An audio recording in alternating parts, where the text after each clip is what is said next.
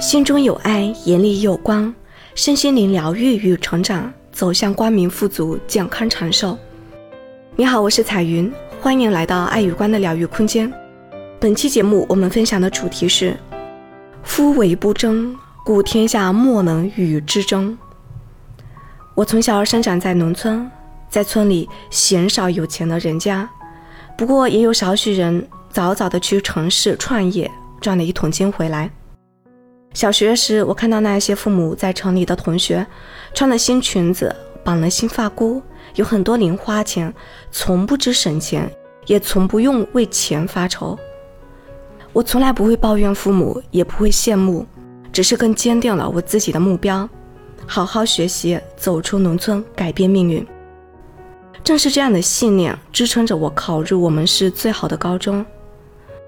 高一，我是我们班唯一一个从农村考上来的学生，自卑感油然而生。我是我们班最穷的一个人了，学业需要奖学金、助学金来完成。当时跟我一起的同学基本都是城里出生的。从小就会各种英文、乐器、演讲、表演，各种各种的，除了学习以外的技能。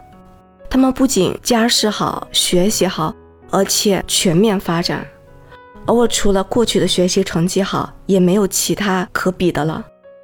因此，在高中，我除了拼命读书，也只有拼命读书了。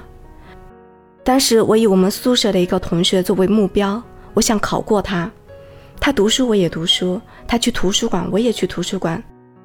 他做完了一张卷子，他学完了一科，我还没有，我非常着急，我一刻都不敢让自己放松，想要跟上他的高节奏。可是他的基础领悟力本来就比我好，家境等各方面都比我好，我跟得非常非常的吃力，压力非常非常大，身体也时不时的生病感冒，考试时连我原有的水平都没发挥出来。跟别人对比太累了，我当时也只是想要以他作为一个目标，作为一个参照，可是依然是跟别人对比和竞争，太累了。高一下学期，我转换了学习策略，不再以达到或者超过某个同学作为目标，我再也不跟任何人对比了，而是定下自己的学习计划，不论别人做的快慢，考的高低，学的好坏，都不关我的事儿。我就专注于我自己的目标，以我自己的节奏完成我自己的计划。这一学期是我学的最快乐、最没有压力的一个学期。学期期末考成绩出乎意料的好，文科成绩全年段排前几，这是我有史以来最好的一次成绩了。高二文理分科，我交到了一个最好的朋友，我们不同班，但他跟我一样，家境不好。从农村考上这所富二代、官二代聚集的所谓的贵族学校，我们自然而然地成为了朋友。他也非常努力，他跟我有很多很多的共同语言。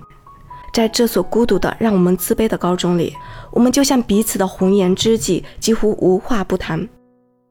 那几个月也是我在高中生涯最温暖的几个月。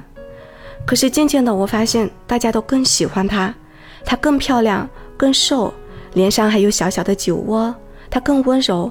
好多好多男生跟她表白，甚至我班上的男生都让我给她递纸条表白。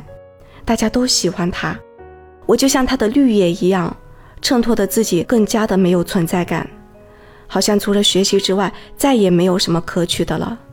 渐渐的，我越来越自卑、嫉妒，我努力的要比过他，比他考得好，在对比中迷失了自己。确实。我的成绩平常基本都比他好，但在高考我发挥失误，留在了本省的最好的大学。但他心态好，发挥的特别特别好，去了外省的全国有名的大学。我更加嫉妒，更加自卑，更加失落，更加难过，更加痛苦了。而当我越是以他作为目标来对比时，我就越是比不过他，越来越落后于他。与此同时，我也越来越迷失了自己的方向。大学毕业后，他也非常清楚自己喜欢什么，想要什么，选择保研，继续攻读本校的古代文学研究生。毕业后也做自己喜欢的事业，很快的就功成名就。而我把能量都用于与别人的对比较劲中，不知道自己喜欢什么，要什么，最终随波逐流。毕业后在当地找了一个稳定的工作，在稳定的单位过着安逸的生活，但与此同时又非常的不开心、不甘心，也遇到了很多很多的挫折。初中之前的我从来就不会抱怨父母、抱怨出生、抱怨命运，也从来没有想过要跟他人去竞争，要比过谁，只是默默的坚守自己的梦想。而我一切的迷失就在于高中，把所有的能量都用在跟人较劲上了，跟人对比上了，从而失去了自己的目标、自己的方向。我的能量向外而不是向内了，因此高中以来的这十年。我就一直在走下坡路。曾经，我不止一次的发出“既生瑜，何生亮”的感慨，而今我才真正明白老子说的“夫唯不争，故天下莫能与之争”的智慧。